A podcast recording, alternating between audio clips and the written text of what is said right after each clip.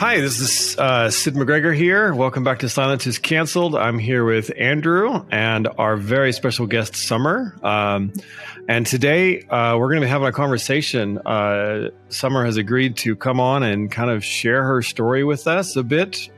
Um, at, at way through, like we we really like we believe in the power of of storytelling, and we believe in that like if you can hear somebody's story and you can understand how like their way through you can start to see your way through and it might mm-hmm. not look exactly it's not going to be the same but there's going to be enough in there mm-hmm. uh, and summer has just uh, i don't i don't know if, if amazing is the right word but she has um, a really powerful story let me mm-hmm. let me put it that way and we're excited that you're here summer uh, thank you for coming yeah, thanks for having me. I'm happy to be here. I love that the name that you just said, "Silence is canceled." Um, I didn't know that, and I think like that's that's a big part of my story, and so it's, it's a pretty powerful thing to say.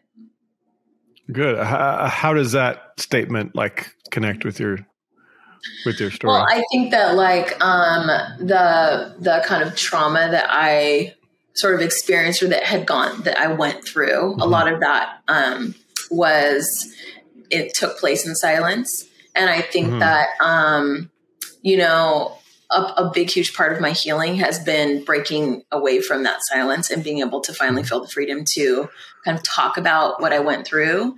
Um, and that's um, been a part of my journey to healing is kind of breaking off that silence and that, that um, feeling like I have to keep secrets.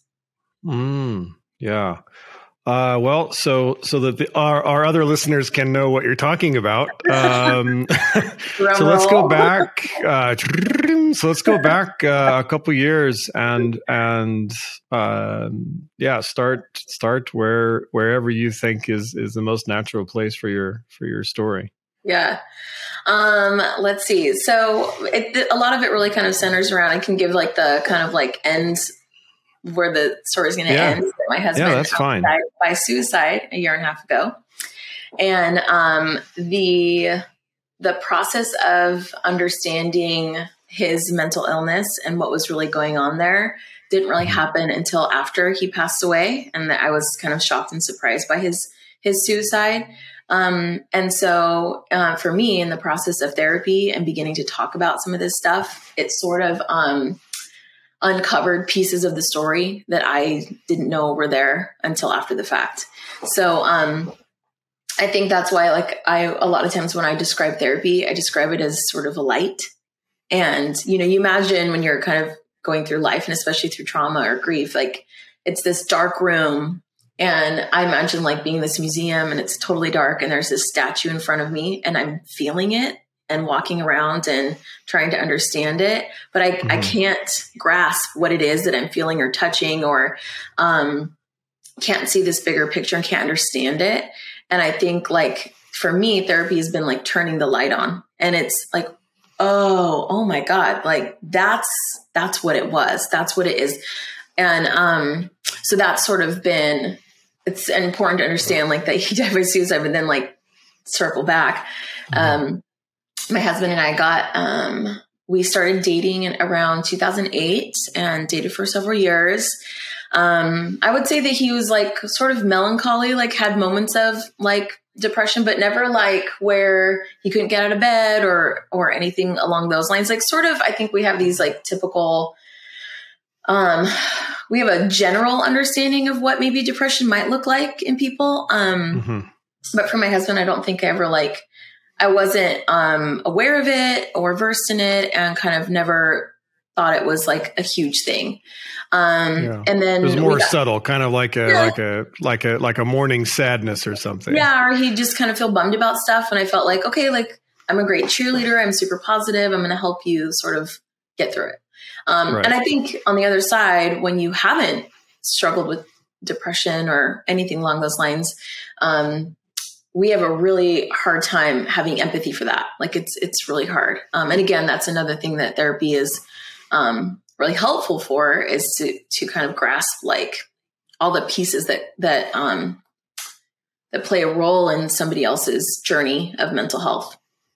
Anyway, mm-hmm. so um, we dated for several years. We got married in um, 2013, and we started our. Um, I had kind of started a business, and then he joined me, and we were launching another like piece of our business.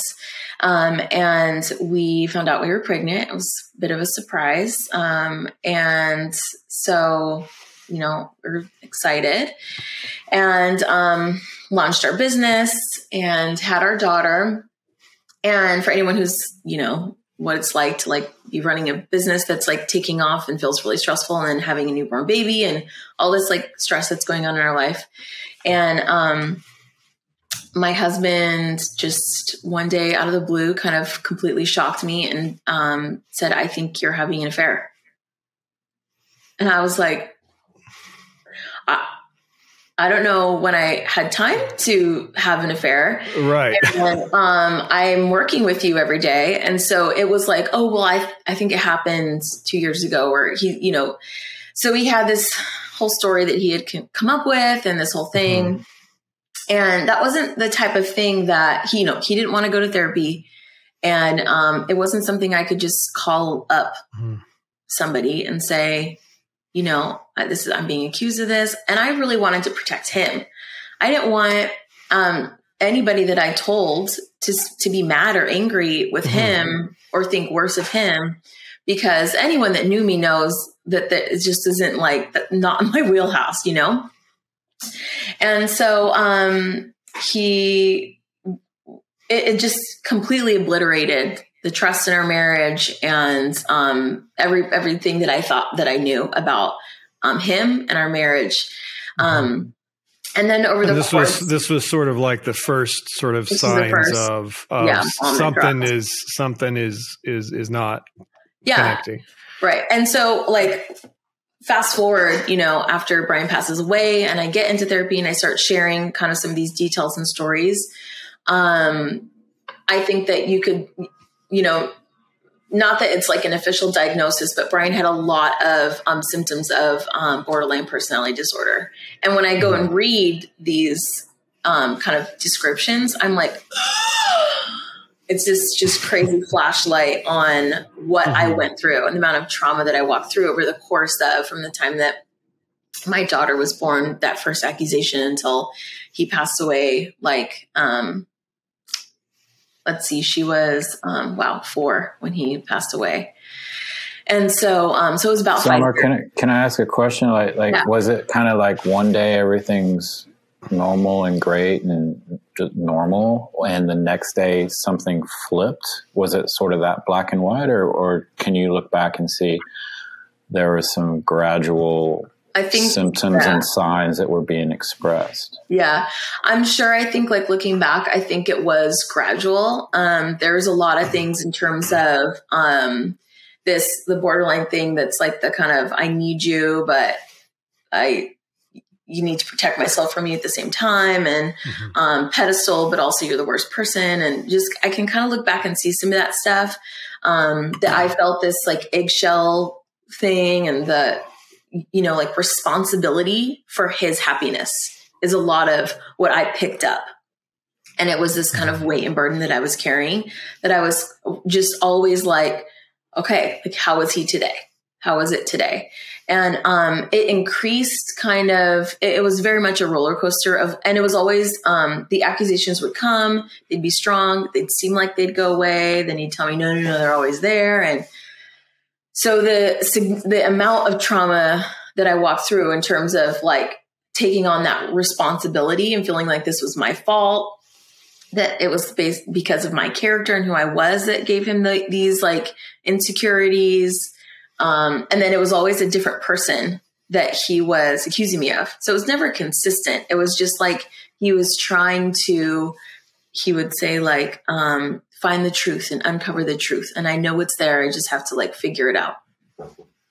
Um, so it did increase. Uh, and I never, I never thought that it was m- like a mental health issue. I went in, um, into therapy and had a few like sessions with someone who was able to give me insight in terms of continuing to trying to improve my marriage. But no one ever said, I think your husband is struggling with some significant mental health issues and this isn't you. So, um, so that that that's interesting to me, like because it sounds like it was definite, even if it was gradual, it was definitely a change in, in your relationship. Yeah. But no one was there anyone that said, "Hey, you know, like this is this feels out of character." You said his name was Brian. You know, for mm-hmm. Brian, you know, this is out of character. This is different. Maybe there's something going on here that you or even he is not aware of.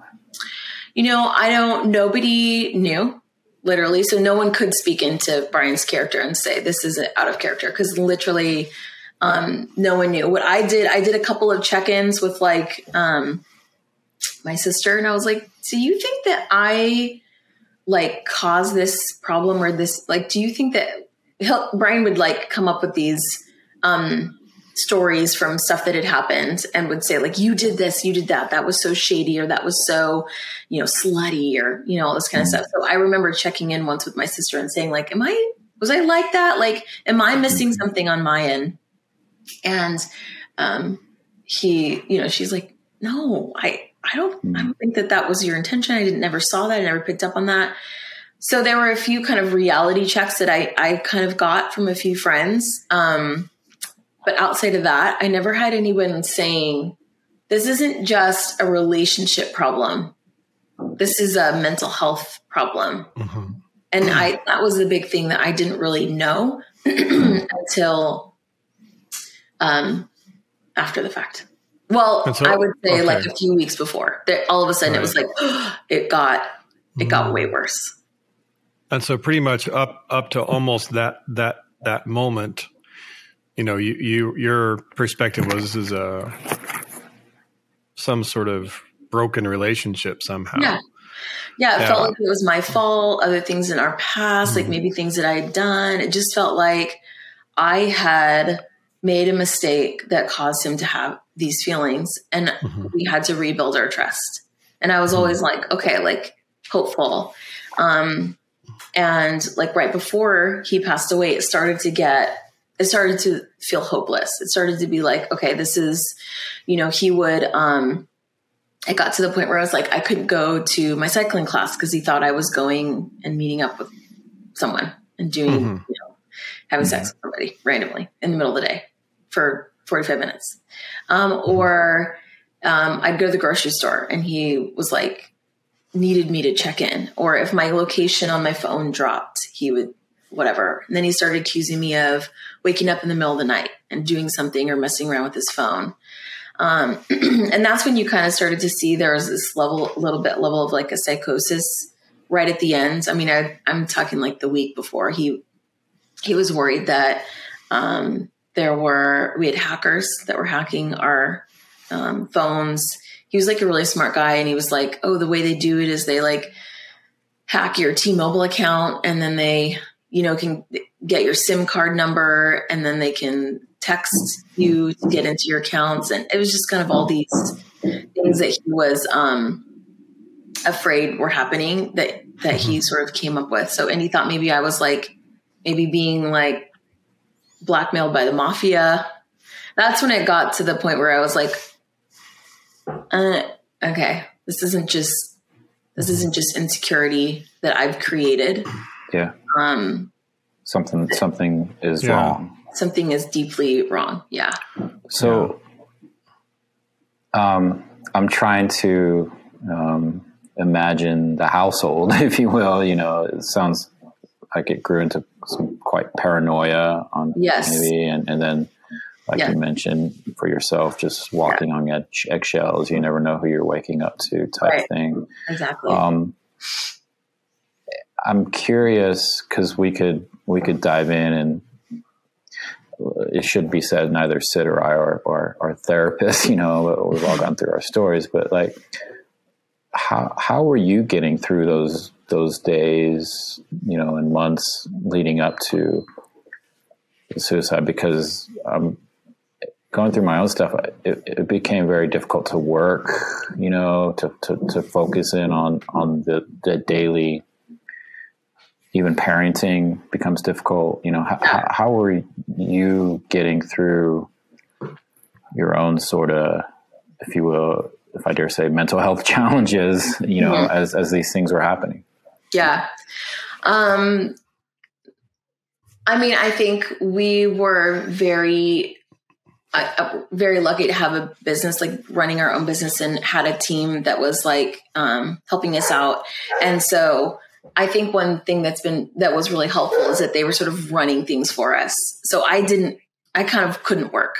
Um, I know that Brian was like struggling to work quite a bit, but fortunately, having the uh, you know a e-commerce business like we had a really great team for us. So we stepped back from work.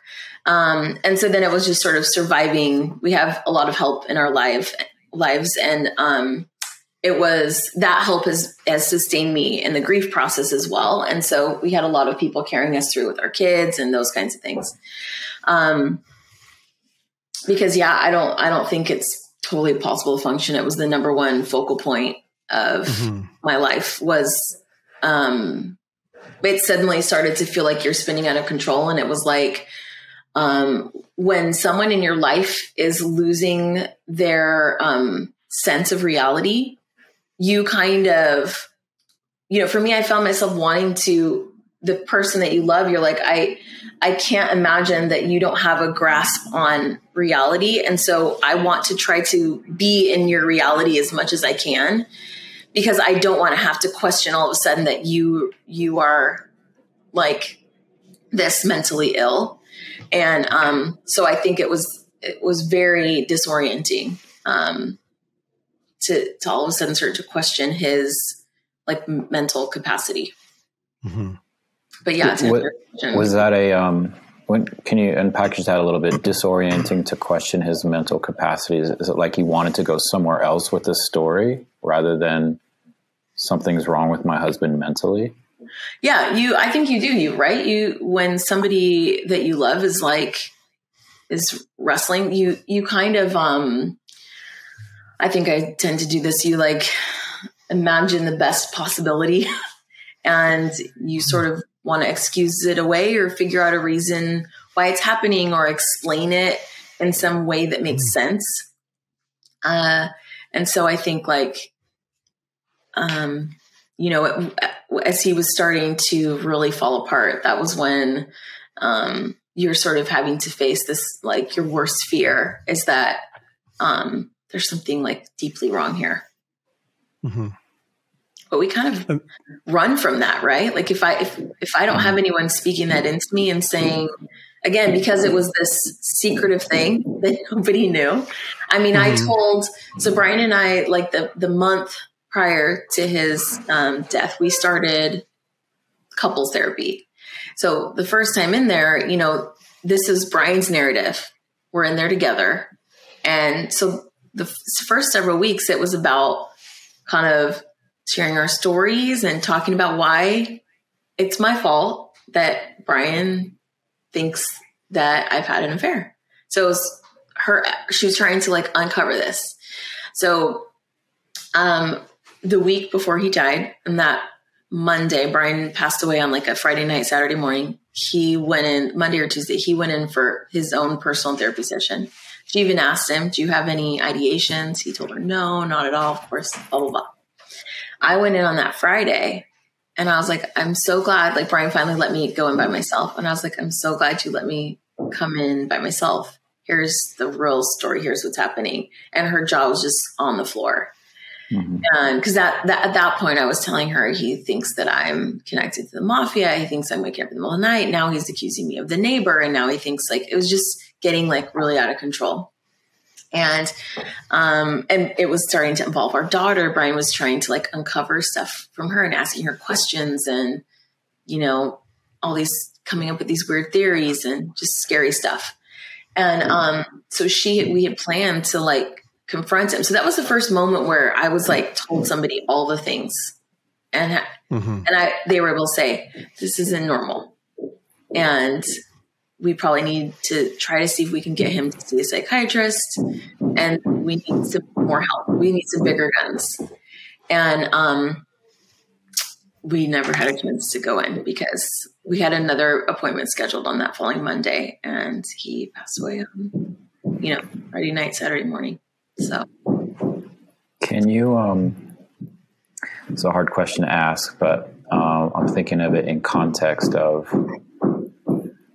suicidal stories I've Mhm. I've uh, come across the last several years, um, and how much silence there is around it, how much um, stigma, how much. I mean, it's even difficult at the services, right? The funeral services, you know, because it's like people kind of know, but no one wants to say it and and and whatnot. But can, as much as you're comfortable, can you share about that weekend and Mhm. and in the days after and and I mean all this leading up to this obvious fact that your husband needed some help, you know, which in and of itself is not a bad thing, Yeah. but Yeah. but yeah, what can you uh, as much as you want to or not want to, please. yeah. Totally. um, yeah. So basically, that evening, like that last day with him, like I had come home from therapy, picked up my daughter from school. It was Valentine's Day. Um, I had a Valentine's Day gift for him, and he didn't have anything for me, which you know, normal dudes, you know, that's how. Oh, come on. Valentine's Day was kind of lame. It's all right. So, um, anyway, so he like he was like, "I'll cook you guys dinner," and I, I had he had accused me of something new, this whole mafia thing, and he told me Ellington told me Ellington's our daughter. Ellington told me something new today, and I was like, okay, well, you know, we have decided together because he made me promise this that she we wouldn't have secrets and all this kind of stuff and she's getting thrown in the middle. So i mean i was you know mad at him. I'm like you need to tell me what she told you and what she talked about like whatever. And um, he wouldn't tell me. And so i was just i was mad. I was like i've hit my max limit here. This is incredibly frustrating. All that kind of stuff. So um, he was kind of trying to make me feel better. So he's making us dinner and he um, wrote me this letter when she knew I loved letters. I have two letters from him, one on our wedding day and one the day before he died. And it wasn't a suicide letter. It was just like, I love you. I'm sorry things have been hard. I, you guys mean the world to me. I want to like, um, make it better and work towards, you know, everything being better or some, you know, along those lines Mhm. and um I just couldn't I, I couldn't look at him and I knew I was going to after we got the kids down have to come downstairs and like confront him and like have this conversation and you know when you're having a conversation with someone who's living in paranoia and not in reality it starts to feel really scary and kind of pointless and I was dreading it Mhm. so um, we go to put the kids down. Brian puts our daughter to bed and comes in and kisses my son goodnight. Like still doing that like wife mad at you thing that we do. Mhm. And um, he puts her down and um, I finished putting my son to bed and came downstairs and Brian was not there. And so I was like, that's strange. I kind of go around looking for him and went outside and I noticed that our old, we had this old Tahoe that it was gone. And so um, I called him right away. I was like, hey, where'd you go? And he's like, I'm on a drive. I went for a drive, which isn't totally normal Brian, but sometimes Brian was like this awesome poker player and he'd go out to like, you know, one of the little local like e-commerce, com- wherever, eh, city of industry, he'd go play at one of those casinos and just blow off some steam or whatever. So I was like, okay. So I FaceTimed him a couple times and chatted and all that kind of stuff. And he was just, you know, you could tell he was like angry and upset and mad and sort of defensive, like, did all this stuff and didn't matter you and whatever. And I was like, I love you, you know, come home, we'll talk about it, let's work it out, whatever. And um, he was like, I can't come home, it's not safe. And he was like, the hack, they're hacking our stuff. They're you know the hackers are there. I think they're listening. They're going to frame me for something. Brian was really afraid that he was going to get framed by these hackers. Mhm. and um, i kept saying like because what can they take from us? We have each other. We have our kids. We're safe. Like we have our home. There's nothing that anybody can like hack and take away from us. It's not like you're you know they're going to leak information about you and you're the president of the united states or something like we're you know. Um Mhm. and so he just needed it needed a drive. And um i checked in with him a few times and finally went to bed i think um around i don't know midnight ish his phone stopped like responding. I remember saying i love you and he said i love you too. And i told him thanks for the letter. And he said you know you didn't care i was like it did care it meant so much to me you know i'm sorry that i'm frustrated like and again this is like five years of this type of trauma. Mm-hmm. Um, and I said, you know, and I told, asked him, I said, come home, you know, promise me you're going to come home. The kids need you. And I told him, I left the water by your bed and I opened my window so I could hear him when he got home. And um, I woke up that morning at six in the morning, which I never do. And I was like, because he wasn't home. He hadn't come home.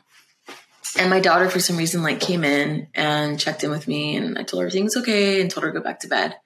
And um, that was when the silence. I was like, okay, done.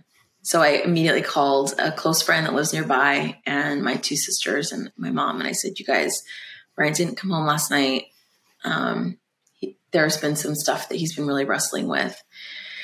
And um, they were like, "We're on the way." So my friend that lives close by got here. She brought coffee over. My sister, both of my sisters arrived, and um, they were kind of making plans to call hospitals, and they were also trying to decide when Brian gets back.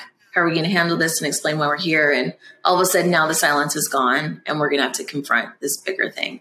Mm-hmm. And so there was a lot of this fear, and you kind of have that mm-hmm. worst, worst fear in your mind, but you're you're like, no, no, no, there's no way. But you, it sounds like you guys were, pre- you guys to, were preparing for some sort.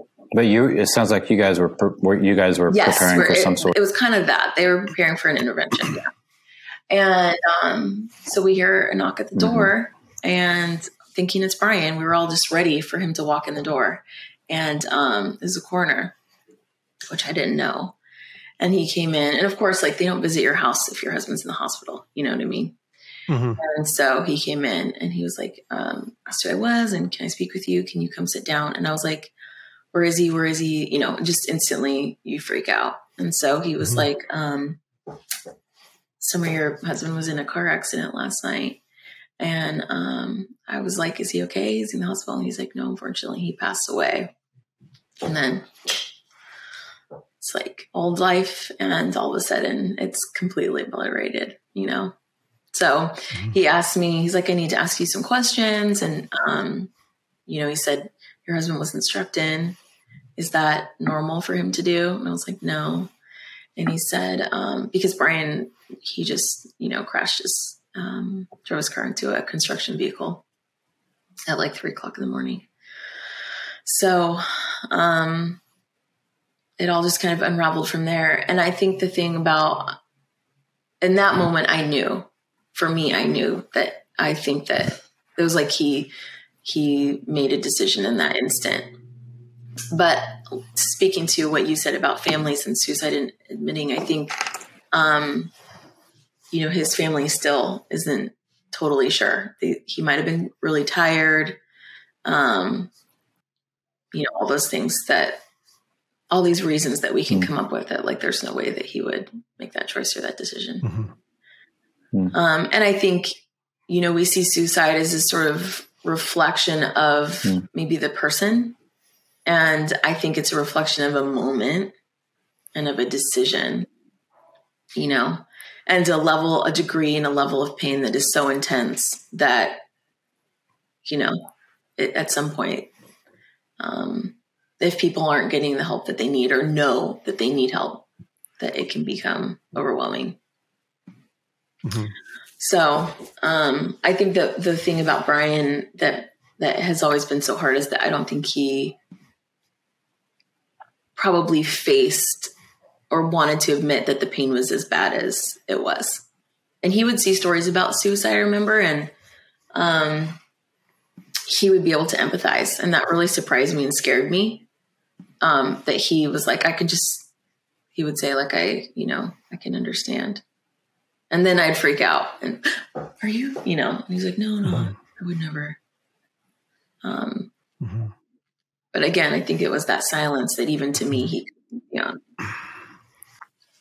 Summer, thank you so much for, for sharing such, um, uh, dare I say, fragile details um, mm-hmm. uh, of uh, that time. Um, and I'm curious about two things uh, number one, uh, we know because you've told us that you know since then you have been in your own on your own therapeutic journey, getting help. You know, uh, I'm sure, obviously, to, to deal with this um, these events in your life. Um, and given, I guess, what you know now and, and that experience, I'm curious about how you think if Brian would have would have sought real help, you know, somehow found the wherewithal to to um, uh, not be so silent, if you will, with his own struggles uh, and his own darkness, you know, in a therapeutic setting. How do you think this story could have been different? If mm-hmm. I'm asking that that right, um, mm-hmm. looking back, and then also maybe your own story of, of healing. Uh, um, I'm curious about that as well. Mm-hmm. Um, so I think it's it's twofold. You know, I, I think that um, I I was telling um, Sid this earlier that one of the things that I kind of struggle with is hearing this idea of um, suicide prevention because we want to prevent that and it's so important and that we want to speak to people that are struggling with mental health like brian. Um, i think the part that was so hard about my story with him is that it felt like it was my responsibility and i feel like i failed him. When i hear mm. suicide prevention i feel a lot of like shame and guilt that i made a mistake that i didn't know that i didn't hear about that enough that i wasn't proactive enough. Um, and i there's no way i could have been aware of what was going on and where our story would have gone and what Brian's like the level of darkness and what it would lead him to or how much he was struggling and how much he wanted to be free of that struggle. Um, there's no way I could have known that. Um, but it, it still like feels like, oh, if I had been, you know, if I had done something more, if I had, you know, and we, I really tried to encourage him and push him to get into therapy and he was really um, unwilling. So I think it's a twofold. If I were to tell you for Brian, um, one is that that that therapy isn't weakness; it's strength. Um, choosing to seek out um, therapy is takes so much effort and um, so much like kind of compassion for yourself and um, and it, it, does require a level of strength that I don't know that Brian like really had. And so that that's um, the perspective of it. And then I also think that for Brian, there was probably a an amount of trauma that like took place that needed to be addressed way sooner than the age of 38 when he passed mm-hmm. away, you know? Mm-hmm. And so I think um, getting comfortable with the idea of seeking out therapy much sooner. Um, I don't know. That's an interesting, like, we've thought about that a lot in our own messaging is how do we, for lack of a better term, how do we reach people at younger ages, mm-hmm. you know, before they even recognize there's a problem. Exactly. you know, um, exactly. like I don't need therapy. Everything feels great. And then as life goes on, things percolate and, and mm-hmm.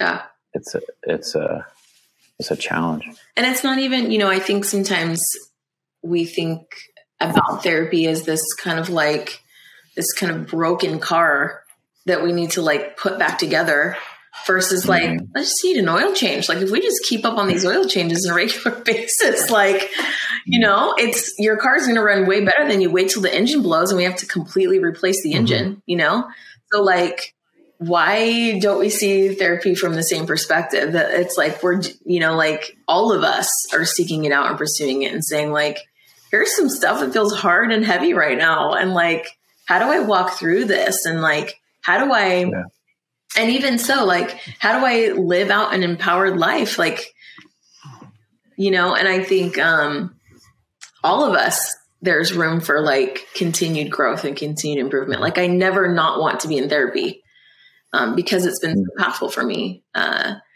and so has that been an evolution in your life? Like that this perspectives that you're you're bringing i mean we're we're we're, we're speaking post tra- hugely, tra- you know, mm-hmm. one of life's most traumatic events. Mm-hmm. Uh, events, you know, mm-hmm. to lose your husband and the mm-hmm. father of your kids, and and to this way. Um, has this an, been an evolution of thought for you as well? Yeah, I think once you're in therapy and you've like, okay, like I'm going, you know, this I have to have this now. This there's no way forward for me. Um, and to sit in therapy and to kind of be wrap yourself in that like grace and that humility and to allow it to be okay um, and to walk in it. And then all of a sudden to to recognize like oh my gosh this is so life changing that i wish everybody could experience this. So it wasn't until i walked through it and in it that i was like everybody should everybody should get therapy. You get therapy mm-hmm. you get therapy. Um, so i mean that's why to me i feel like and, and here's the thing is that in the midst of this kind of journey of healing that has been so overwhelming and so life changing for me in terms of growth and understanding. Um, because I think I would still be walking in that shame and that trauma and that mm-hmm. responsibility, that yoke, I think would still be there if it wasn't for therapy. Mm-hmm. And, um, but I, I'll oftentimes sit there and feel so overwhelmed with kind of gratitude. Like, how is it that I get to be here and there are so many other people that don't have the resources or the access to be able to sit in this same place and to get this same help mm-hmm. Mm-hmm. you know and um so that's been something that i've just been really like kind of overwhelmed by is i you know how, how do people get through this without without therapy you know what i mean I, I do because of my own sort of journey of, of going through my own uh, breakdown and, and getting help and treatment and, and, and being on the precipice of of contemplating some catastrophic decisions for myself and my loved ones and, and having come through some of that recognizing wow if i didn't have all that equity in my home if, if i didn't have you know the resources i had to pay for yeah. this access would I even be here? And and how many other people are going through really difficult times and moments and and um, and even if they don't ultimately end up, you know, in a suicidal state, just the ongoing depression and mm-hmm. struggle and, and things that people go through that, you know, life can be hard, but there's so many people that don't have, as you just mentioned, the access to just and sometimes it's it's stigma because they they think mm-hmm. um, it's weakness, mm-hmm. and so that prevents them. Uh, many times it's just the the hoops to jump through with insurance and whatnot, and, and other times it's just pure economics. Like yeah. they simply cannot afford it, and um, and so they're in some ways uh, sentenced to sort of sit in their mm-hmm. in their trauma and their in their struggle and. Mm-hmm. Um, so yeah, I know exactly what you mean. Um, I'm going to ask sort of a, an obvious question here, but with therapy, mm-hmm. I'm sure life is easy now, right? so easy. so easy. tell, tell us, if you will, that process for you. And I mean, therapy in itself, you know, there's work to do, but, mm-hmm. but I mean, you strike me as a very positive, very upbeat person. Mm-hmm. It's just been a year and a half though. Mm-hmm. Um, what kind of work have you put in to to come to this place of being able to tell the story and and, and live a, a, positive life mm-hmm. yeah i mean um, specific to therapy obviously it's showing up every week and doing the hard work and and digging in there and um, reading all the books and you know just doing all the things and i think digging into for me like what my journey in, in, my faith has done for me and and seeing that um that that uh God walks with us in the midst of the hard stuff you know that he doesn't prevent it. You know one thing that like um it's kind of walking into and through the grief rather than trying to avoid it and go around it. And um it's funny because I felt okay and prepared and comfortable and ready to grieve my husband but like now as I face this journey of like aloneness, you know, and that's the one that I'm trying to avoid. I don't want to walk into. Mm-hmm. Um, so there's always like something, something that you're wrestling with. I think that community has been a big part of it. And again, like what we are talking about was the, the silence is able to be gone. So I really, I think after a year and a half, I've gotten so comfortable telling people my story and sharing it and um, feeling passionate about mental health and, and really having a heart for other widows that um, have had to walk through grief. And I think, like I said, I, my situation has been so um, just like I don't feel not that it's a deserving thing, but gosh, like how I've been carried with um, the financial aspect and people around me and community has just really walked me through. And I know there's a lot of other women that don't have as much of that available to them. And so it just kind of gives me a heart for these women that are going through that. Um, I was able to be connected to a widow's um, kind of uh, retreat and then group that is ongoing that was really helpful to go and sit down and have insane conversations you'd never imagine having. This other girl I sat at this table with her over lunch, and her husband died by suicide, and we talked about whether or not we saw her husband's bodies. Who else mm. in the entire planet am I going to be able to have a conversation over lunch about something so like yeah just otherworldly no one you know mm-hmm. And so, um, God, the amount of healing that comes through honesty and vulnerability mm-hmm. Um, is just mind blowing. It's life changing. And so, those were the kinds of things for me um, in that process that were a big part. Out, you know, in addition to obviously like the hard work of therapy. Um, yeah, I think it's really, think, really important to just grab a hold of and and sort of uh, observe that, like you didn't just, you know, take this one thing like you were like I, I, need community i need these people i need this mm-hmm. support group and i need therapy like mm-hmm. i need all of these mm-hmm. All of these things to happen to to, to get me through uh, today because like i'm i'm even just putting this like timeline together of like like brian dies and then your world ends and then like three weeks later like the pandemic and the rest of the world ends. And yeah. so it's like yeah. there is so much yeah, happening the there. So, mm-hmm. Yeah. Well, so Brian passed away on a Saturday that everyone was like, What do you need? What can we do? And I was like, I want to go to church on Sunday. Mm-hmm. And I wanted to be at the foot of Jesus. Like I wanted to worship. I wanted to get on my hands and knees and I wanted to cry. And I, and, um, I think I think there's a lot about like when somebody um, has a person in their life that's passed away, you understand this kind of like eternal, there's this eternal perspective, I think, that a lot of people don't have and can't grasp or understand. And um, I don't think of Brian as a was, he's an is.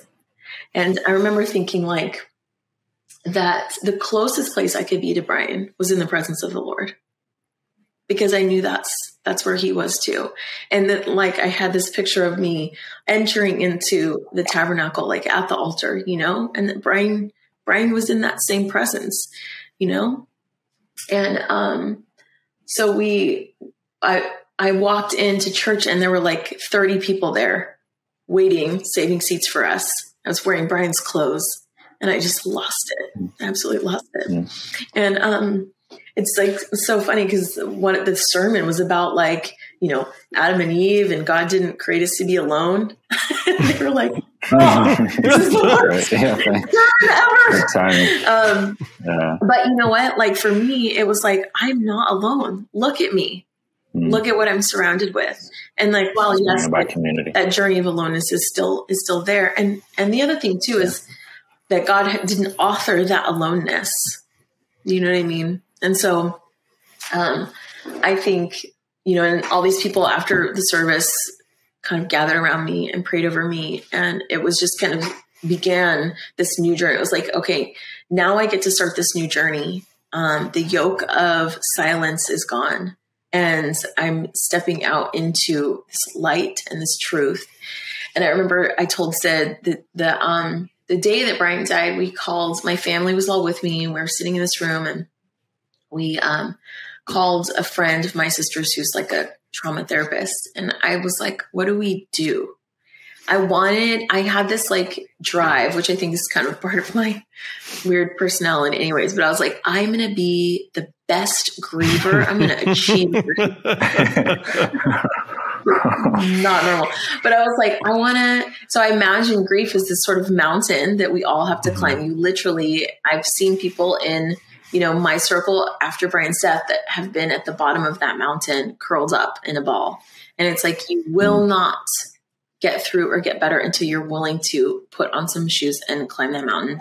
And I wanted to have like the best hiking gear. Like I just imagine myself wanting to be as equipped as I could to find people that were ahead of me on the mountain that could let's say like you can get through this and then people that were um, behind me I, I pray for both that there would be somebody above and somebody below that i could reach out to and say you're going to get through it's going to get better it's going to be okay keep pushing forward um, so I think like there was a lot of intentionality about what I knew I was going to have to go through.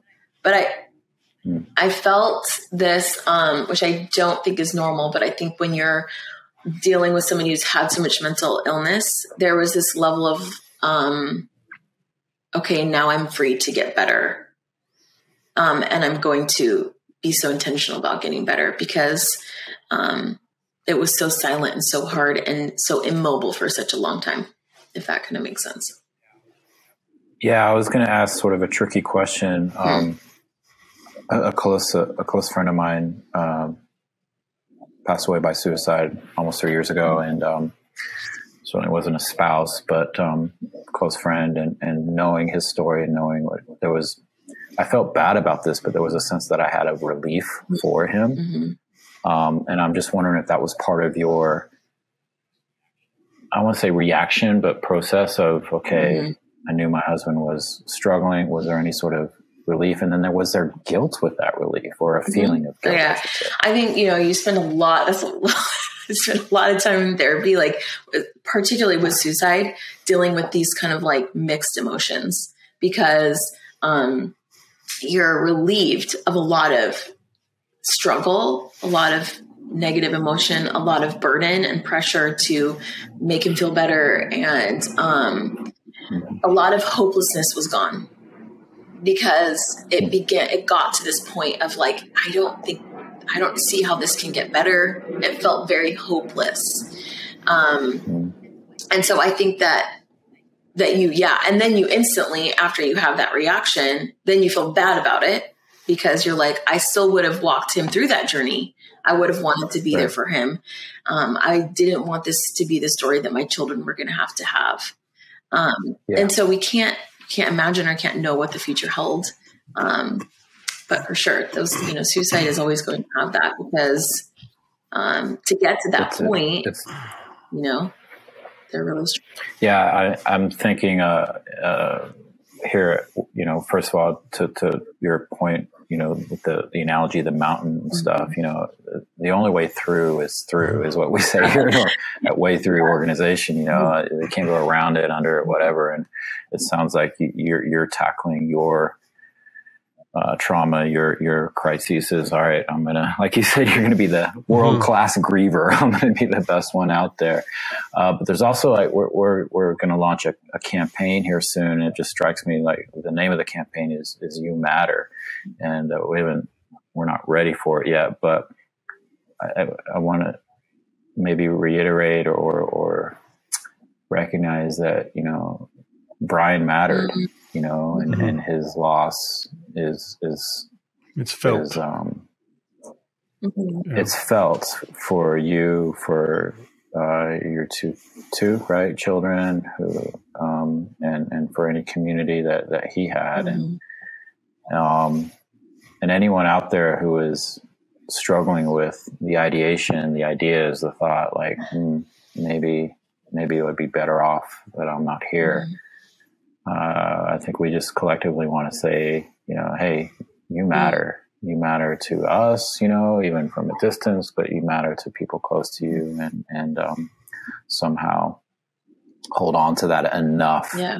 to then, okay, these thoughts, these feelings, whatever my body's doing is is off. Yeah. And I need to reach out, and to reach out is, is a very courageous yeah. act.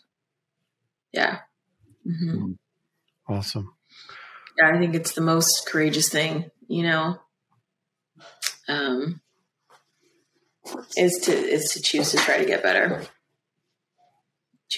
Well, I, am struck Summer, by by your courage, uh, not only in the choice to get better, but then to to tell your story so openly to two strange dudes here on this podcast and uh, part of my therapy. I appreciate you being here. Free therapy. Woo! yeah, um, but um, yeah, that takes courage as well. And uh, as someone who tells my own story sort of actively as well, people are like, "Oh, that must be come so easy for you." I'm like, ah, not not really, mm-hmm. but it's needed, and and so I just want to express gratitude and and um, uh, as much empathy as I can to, to your story and, and to, to you doing that. And I don't know, I think there's probably more story to be told that I'd love to, to capture yeah. as well. So down the road. Awesome. Yeah. Thanks for having me. Summer, thank yeah. you so much for um, yeah. joining us. Uh, it's it's been good to to hear your your your insights and your perspective on on how you got here today. And I, I think all of the all of the things that that that we tried to do at at way through like you did them yeah um like the only way through is through and the only way through is together and you've you've did it together yeah. with so many people mm-hmm. you did it with your therapist Absolutely. you did it with your community um you know you you you entered into that you know grief sort of intentionally and and purposefully and mm-hmm. we're like i'm just gonna let's do this. Like I have to do it. There's no, I can either avoid it for 20 years or I yeah. can go through it now. And, um, yeah. and I, I, think that's, that's, that's, that's really powerful. And, uh, I think for anybody, um, who is, um, unfortunately in your position now who might be listening to this, um, I think your story will, will, will help them uh, see that there are things that they can do and and that there is sort of a, uh, a path forward uh, no matter which sort of side of that story that they're on mm-hmm. um, so thank you yeah. for for for sharing and and and and being sort of brutally transparent with that yeah uh, can we can we give you sort of the last word yeah. here, Summer? What, what, would you like to say to someone out there who might be? Yeah. Um, I would say. I mean, I think. I think the big thing is is kind of the first step is um, letting go of the silence. So even if it's just one person that you share and as you begin to begin to do that and get more comfortable with that that can open doors to options um, whether it's through like an organization but like way through where you're trying to connect people that need help with good therapists um, or uh, whatever it is i think like just continuing to um, to not allow silence to be the thing that um, keeps you kind of chained in. So I think that that's um, the smallest step is that is speaking out. So. Excellent. Yeah. Thank you, Summer. And uh, thank you all um, for listening. And again, uh, keep it just, we just want you to continue to be safe and know that, that you matter and those around you, uh, just reach out to someone today and, and let them know um, that they matter. And thanks for listening to Silence is Cancelled, and we will talk to you next week.